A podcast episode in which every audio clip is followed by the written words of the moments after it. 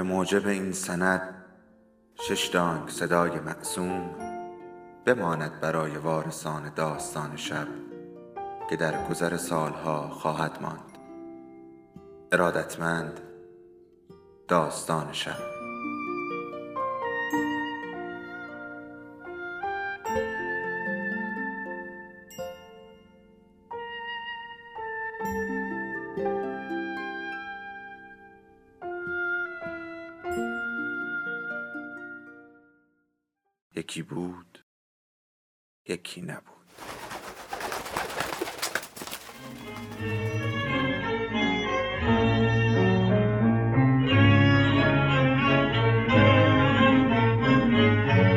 ماه اصل شهربانو جلد سوم از چهار پاره مادران و دختران.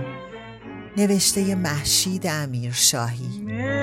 اگر شور افکن چشم تو را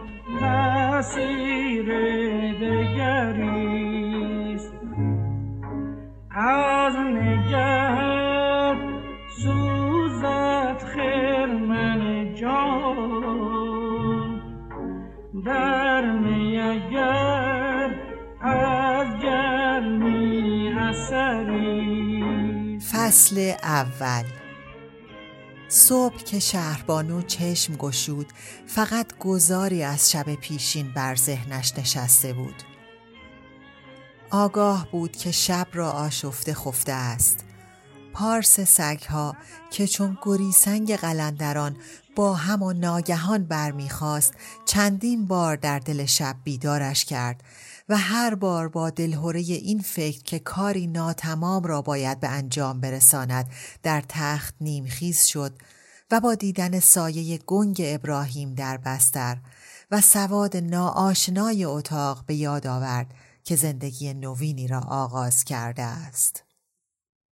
از ورای پشت دریهای تور ستونهایی از رخش آفتاب پاییزی به اتاق میریخت و ذرات گرد را در فضا رقصان و درخشان جلوه می‌داد. در این روشنا جای خالی ابراهیم که هنوز گرما و بوی تن او را داشت در کنارش گود نشسته بود و غربت اتاق دو چندان می نبود. قاش و قماش خانه همه تیره و مردانه بود. نقش های سرخ و سیاه قلمکار پاتیلی روتختی رنگ باخته بود. دیوارهای لخت نیاز به رنگ تازه و پنجره بیکرکره نیاز به حفاظ داشت. ربد و شامر مغز پستهی شهربانو بر دسته مبل تنها رنگ زنده و تنها نشان حضور زنی در اتاق بود.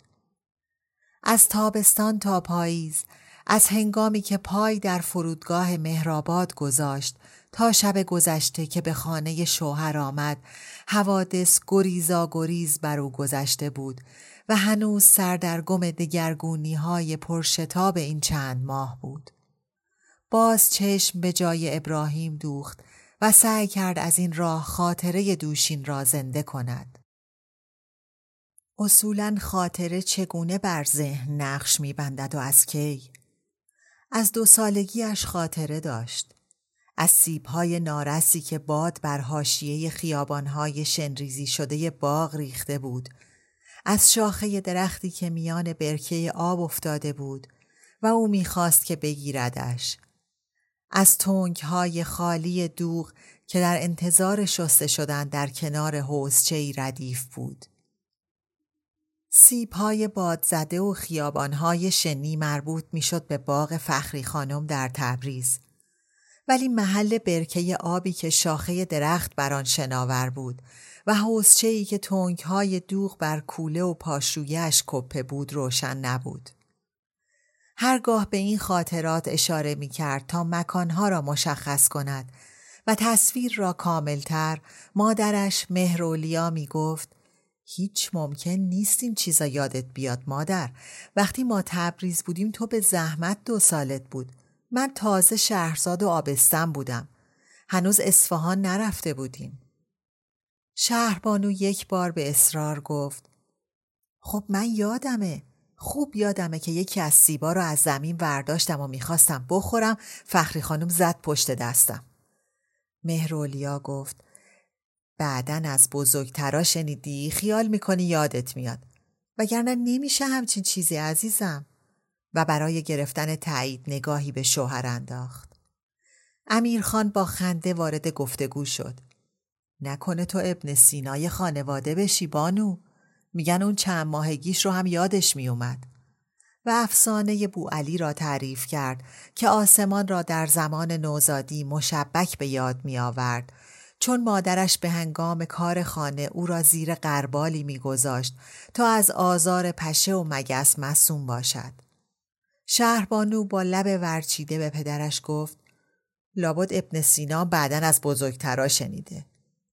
ولی بغزش زود فراموشش شد چون آسمان خانه خانه بو علی او را به یاد آسمان مخملی کرمان انداخت. چنان سرمه زمینه آسمان انبوه بود که ماه به نظر در دسترس و نزدیک می آمد. قلم دوش پدرش بود و هر دو دستش در دستهای پدر و ماه را می گرفت. همه این خاطرات را روشن بر ذهن داشت. حتی لب گزیدن فخری خانم وقتی که سیب را از دستش می گرفت یا افتادنش را در برکه وقتی که به نیت رسیدن به شاخه درخت بر آب خم شد. بار نخستی که دویدنش را با تنگ دوغ به دور از حوزچه برای مهرولیا بازگو کرد. مادرش گفت چه چیزا از خودت می‌سازی بچه؟ من که همچین چیزی یادم نمیاد. شهربانو دست چپش را جلوی صورت مهرولیا برد و جای بریدگی عمیقی را که بر انگشت داشت به او نشان داد و پرسید. اگه گفتی این جای چیه؟ مهرولیا برای معاینه بهتر جای زخم سر را کمی پس کشید و گفت اوف این یادمه. انگشت تو بریدی چه بریدنی؟ خونی ازش می‌رفت که نگو. من فکر کردم یه بند انگشتت قطع شده. چی کشیدم اون روز؟ و به یاد درد آن روز سر را جنباند و لب را گزید. شهربانو به امید زنده کردن تمام حادثه پرسید چطوری بریدم؟ یادم نیست چطوری مادر. چه سوالا از آدم می‌کنی؟ تو دائم زخم و زیل بودی بلایی بودی که نظیرت به دنیا نیومده. از دیوار راست می‌رفتی بالا. شهربانو با قاطعیت گفت من یادمه چطوری بریدم. هفش تا بطری دوغ و گذاشته بودن کنار حوزچه. تهمونده دوغ تو دل شیشه ها نقش و نگار انداخته بود. یادمه که ها همش یه شکل و یه اندازه نبود. من یکیشو که شکم گنده داشت از گردن باریکش گرفتم و راه افتادم. بیبی یه خورده دورتر کنار دیوار وایساده بود. من دویدم که بطری رو نشونش بدم خوردم زمین. مهرولیا دخترش را با بیحوصلگی نگاه کرد و پرسید اصلا بطری دوغ کنار حوزچه چه می کرده؟ درست نمی‌دونم. فکر می‌کنم اونجا گذاشته بودن که بعد بشورن. مهرولیا بلند خندید و گفت باز دروغ بگو تنگ دوغ و تو حوزچه بشورن اصلا من میذاشتم کسی چنین کاری بکنه شهربانو هم می‌دانست که آن حوزچه و تونگ ها در جای دیگری غیر از خانه خودشان بود. همین را می‌خواست بداند. کجا بود اون حوزچه؟ در خانه کی؟ در کدام شهر؟ از این قبیل خاطرات بریده بریده کودکی چندین و چند در یاد داشت و خاطرات فراوان دیگر بی ابهام و با جزئیاتی که گاه نگرانش می کرد. چرا این همه جزئیات بی حاصل را در حافظه گنجانده است؟ به چه کار می آید؟ فقط فضا را برای مطالب اساسی تنگ می کند لابد. شهربانو در تخت نشست. افکارش از شب گذشته دورش کرده بود. باز چشم به فرو رفتگی جای سر ابراهیم بر بالش دوخت و به مراسم عروسیش فکر کرد. اکثریت با خیشان دوری بود که درست نمی شناخت و بستگان ابراهیم که به کلی غریبه بودند. فقط دیدن خانم بیاتلو نازم دبیرستانش که منصوب شوهر از آب درآمد غیر منتظره و دلپذیر بود. شاگردان به اسم کوچک میخواندندش محپار خانم محپار خانم به چشم شهربانو هیچ در این سالها عوض نشده بود موها کوتاه و سیاه به مدل همان دوره تا نرمه گوشش را می پوشند. کرک صورت از ورای یک پرپودر چون دسته ای شوید که بر آن مشته ای آرد پاشیده باشد از اطراف لب و چانه سرک کشیده بود. و آستین بلند لباس مهمانی هم چون لباسهایی که در آن زمان برتن می کرد کنار برجستگی استخوان مچ دکمه می خورد. وقتی با شهربانو دست داد به چهرش دقیق شد و به آقایی در کنارش گفت بله خودشه. من گفتم خودشه ما که یک شهربانوی دیوان بگی بیشتر تو مدرسه نداشتیم. و به صدایی که همه بشنوند اضافه کرد این دختر همیشه شاگرد اول کلاسش بود. دختر خاله شهربانو شیدا گفت شما رو به خدا خانم آخه کی دلش می‌خواد شب عروسیش یاد درس و مشق بیفته؟ خنده جمع بلند شد. ولی برای شهربانو یادگارهای مدرسه آشناتر و نزدیکتر از مراسم عروسی بود. مردم به تو ماه پاره گویند. ای ماه کجای توست پاره؟ شعر را روی تخت سیاه نوشته بودند. و خانم بیاتلو با غضب شاگردها را نگاه می کرد تا خطاکار را بیابد.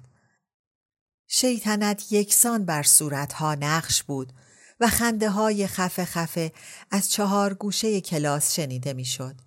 تا بالاخره شهربانو از جا برخاست و به طرف تخته رفت و در حال پاک کردن آن به خانم نازم گفت شوخی دیگه محپار خانم به دل نگیرین برای همه از این چیزا می نویسن خودتون می‌تونین دیگه. محپار خانم با ناباوری پرسید همین مزخرف و؟ نه خیر. برای خانم ممقانی مثلا نوشته بودن تا این ممه میلرزه قلب همه میلرزه. کلاس از صدای خنده منفجر شد و برای اینکه کار به جای باریکتر نکشد خانم بیاتلو رو به در به راه افتاد و به شهربانو گفت خیلی خوب دیگه بقیهش رو نگو. و از میان درگاه خطاب به شاگردها اضافه کرد این دفعه چون دیوان بیگی وساطت کرد ندیده می‌گیرم اما دفعه آخرتون باشه سوای محپار خانم و خیشان نزدیک و چند نفری از دوستان کس دیگری را در جمع حاضرین نمی شناخت شهربانو. بیشتر احساس مهمان بودن داشت تا صاحب خانگی. شاید از این رو بود که جای قایبین برایش خالی نبود. حتی جای مادرش مهرولیا و خواهرانش شهرزاد و شهرارا. کلاه صورتی پرگل و منگل دختر امویش سهیلا بیش از مناظر دیگر شب قبل مقابل نظرش بود و زنگ قیه بیبی بی را هنگام ورود به اتاق پذیرایی هنوز در گوش داشت. فرصت دست نداد تا درباره کلاه سر به سر سهیلا بگذارد. اما بیبی بی را بغل کرد و بوسید و آهسته گفت نه بیبی بی جان نه. بیبی بی با اخم و خنده گفت ووی نه چرا عروسی دخترمه؟ هم آن صدا هم آن کلاه و هم سبدهای پروپیمان گل که سطح تالار و پلکان را تا سرسرای بالا فرش کرده بود همه با فصل قربت داشت همه دست درازی به سکون و بیبرگی پاییز بود تعدادی از آن سبدها را وقتی با ابراهیم روانهشان کردند در اتومبیل پایین پای عروس و داماد و بر صندلی جلو و کنار علی راننده گذاشتند. فضای ماشین آکنده از شمیم به هم آمیخته گلها بود و شاخه های بلند گلایول و روز و مریم سر به سقف می سایید و شهربانو از لابلای این ساقه های پربار رنگین به دنبال نشانه های خزان چشم به درختان بیبار و کهنسال اطراف راه داشت تا به جاده بیدرخت رسیدند. شهربانو چشم را بست و بینی را از عطر مریم لبریز کرد. رنگ و بوی گل همیشه و در همه جا یادآور پدر بزرگش سردار مفخم بود. به خاطر باغ خرم و گلخانه لبالب از گیاهش به خاطر قرنفلی که همیشه بر یقه کد داشت به خاطر عشقی که به گل و گیاه میورزید بسیاری از گیاهان را شهربانو نزد آقا جان شناخته بود در دوران نوپایی دست در دست پدر بزرگ از میان بوته ها با احتیاط میگذشت و گاه به گاه صدای سردار را میشنید. هنوز میشنود. اینو بو کن بانو اگه گفتی بوی چی میده؟ ترشه. نه. شیرین آقا جان. چشمهایش از ذوق چه برقی داشت وقتی می‌گفت جان آقا جان آره دختر جان بوش ترش و شیرینه مثل شراب رنگشم مثل شرابه نگاه کن پیچ شراب این بو کن بو کن صورت را میان انبوه برگ و گل فرو می برد و با تمام نیرو نفس عمیق می کشید و بعد سر را برای بهتر دیدن لبخند پر رضایت پدر بزرگ بالا می گرفت. شکفتن نیلوفر آبی را بار اول بر استخر خانه سردار دیده بود.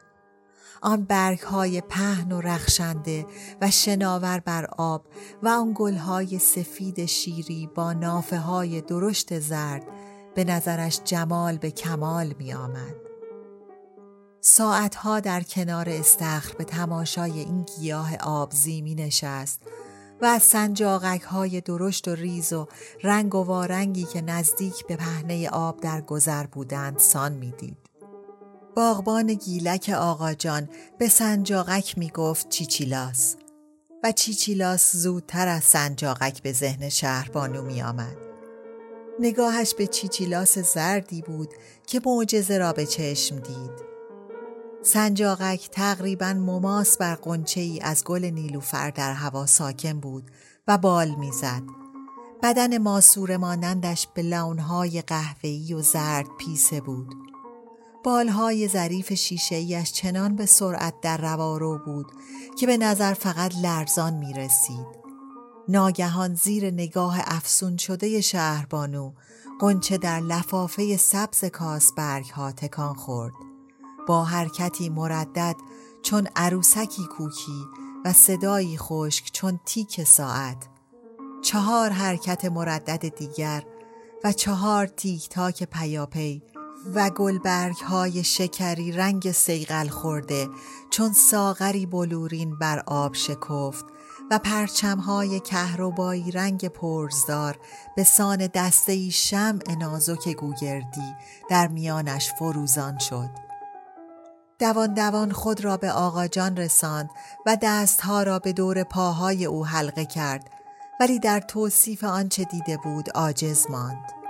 سرش در آن زمان به زانوی سردار هم نمی رسید. چند نوبت دیگر هم به نظاره باز شدن نیلوفر نشسته بود. ولی شگرفی آن بار اول عالمی دیگر داشت و هرگز فراموشش نمی‌شد. اصولا کیفیت اولین تجربه ها همیشه با او بود. تکرار فقط آزمون ها را جرفتر در حافظه می نگاشت و احساس نخستین بار را زنده تر می کرد. هنوز طعم سبز و ترد اولین خیاری را که خود از جالیز چید در زائقه داشت و احساس خارخاری را که کرک خیار بر لبش می نشاند در چهار سالگی. یا در شش سالگی که برای بار نخست تن را به آب دریا سپرد. سبک شدن دست و پا و نوسان آهنگین بدن با موج و نمکی که بر پوست میماسید یا نوبت اولی که در هفت سالگی با دو چرخه از سه پله پایین آمد. ترس پله اول هیجان پله دوم و لذت پله سوم. یا لطافت نخستین بوسه واقعی در شانزده سالگی که کمتر شباهتی به بوسه های دزدانه و خام دستانه پسر امویش در شبهای تابستانی دوران کودکی نداشت. چگونه است که حالا از نخستین همبستری در شب زفاف که شب گذشته بود ذهنش خالی است. هیچ تعمی، هیچ خارخاری، هیچ لطافتی، هیچ ترس و هیجان و لذتی در حافظش نمانده است. حوادث همه چنان پی در پی بر او گذشته بود که مجالی برای خو گرفتن به تغییرات نگذاشته بود. مجال می‌خواست شهربانو تا خود را با همه دگرگونی ها آشتی دهد. پس از چندین سال دوری از تهران دوباره می بایست به شهر اونس می گرفت. پس از گذران بیست و دو بهار از زندگی یک شبه می بایست راه و رسمی آشنا را کنار می گذاشت و اسم و رسمی جدید را می پذیرفت. سازگاری با شهری نو، معوایی نو، روالی نو و حتی نامی نو در این صبح پاییزی از توانش بیش می نمود. کاش به جای آمدن به خانه مادر شوهر دست نگه می داشتند تا بنایی تمام شود. یا منتظر بازگشت ابراهیم از سفر امروزش می ماندند. این درنگ شاید آن فرصت لازم را فراهم می کرد. شاید. گرچه به خانه خودشان هم اگر می رفتند خانه خانه ناشناخته می بود و اگر ابراهیم هم می رفت و برمیگشت باز او می بایست تازه به کشفش می نشست. مگر در این مدت چند اندازه او را شناخته است؟ درست که از اولین دیدار با ابراهیم در جمع آشنایان مادر در پاریس سالها میگذشت. ولی ابراهیم که در آن سالهای عمر او کمتر محل و مکانی نداشت. حتی یک بار هم شهربانو به او فکر نکرده بود. دو یا سه ملاقات دیگر هم همه در پاریس بود و با همان افراد. تا دیدارهای تابستان گذشته در تهران و حالا در این خانه شهربانو خواسته بود که مراسم عقد عقب بیفتد تا لااقل ساختمان خانهشان تمام شود یا دست کم ابراهیم به سفر برود و برگردد ولی شتاب داماد شکیبایی نمی شناخت و تایید پدر تأخیر را روا نمی داشت. باز به دور و اطراف چشم گردان تا با اتاق آشنا شود. در نزدیکی پنجره حتی سواد درختی دیده نمی‌شد و از درون شیشه پرده پوش آسمان پاییز ابرالوده تر از آنچه بود که به نظر می رسید. بوی سیگار برگ و بوی پوست و موی ابراهیم در اتاق راکت بود صدای کوبه در و رفت و آمد پا و هیش و هاشی که به پاک کردن برنج یا ماش بر سینی فلزی میمانست در خانه تنین داشت و همه غریبه بود. اینجا به هر حال اقامتگاه موقت است و غیبت ابراهیم بیخاصیتی هم نیست. در نبود او فرصت بیشتری برای اخت شدن با محیط و با معصوم خانم دارد. به بوها و نواهای تازه بیشک زودتر از دیگر تغییرات خو خواهد گرفت. زنگ تلفن رشته افکارش را برید. به محض آنکه گوشی را برداشت احساس کرد خطایی مرتکب شده است. شاید برای او نباشد. اینجا که خانه پدر نیست. احتمالا با نکند که صدای امیرخان شک و تردیدها را از میان برداشت. عروس خانم، بانو جان، چطوری بابا؟ شهر بانو با شوق گفت شما این بابا جان چطور صبح به این زودی بیدار شدین؟ به عشق حرف زدن با تو خوبی؟ شوهرت رفت سفر؟ کس دیگری هم گوشی را از پایین برداشته بود که در این لحظه زمین گذاشت. امیرخان گفت الو قطع شد؟ نه بابا قطع نشد. من که پا شدم ابراهیم رفته بود. لفظ شوهر هنوز در دهانش نمیچرخید. امیرخان با خنده گفت جاش که خیلی خالی نیست ها؟ شهربانو جواب داد نه ابدا خالی نیست. و خواست اضافه کند من هنوز به بودنش در کنار خودم عادت نکرده ام تا ولی خنده امیرخان بلندتر شد. ای پدر سوخته حتما خالیه. شهربانو هم خندید و پرسید امروز میاین پیش من بابا؟ نه بابا جان. تلفن کردم ببینم اگه خانم برنامه ای برات در نظر نگرفتن تو بیای ناهار رو با من باشگاه بخوری. شهربانو پرسید خانم و بلافاصله متوجه شد که مقصود مادر شوهرش معصوم خانم است و اضافه کرد خیال نمی کنم برنامه ای باشه. میام باشگاه. امیرخان گفت محازا بهتره با خانم مشورت کنی. شهربانو تعجبش را از حرف پدر پنهان کرد. بسیار خوب چشم. اگه اینجا خبری بود بهتون تلفن می‌کنم. اگه نکردم یعنی طرفای یک باشگاهم. و با شادی از تخت بیرون آمد تا دوش بگیرد و لباس بپوشد.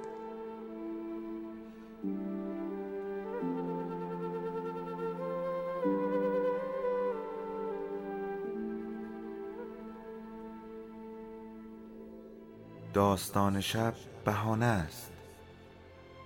برای با هم بودن دور هم نشستن شنیده شدن.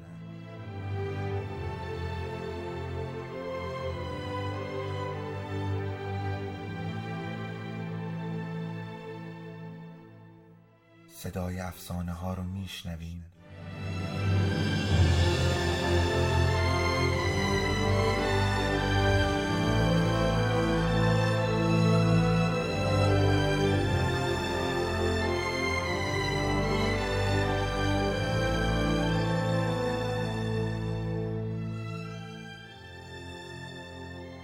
tomber.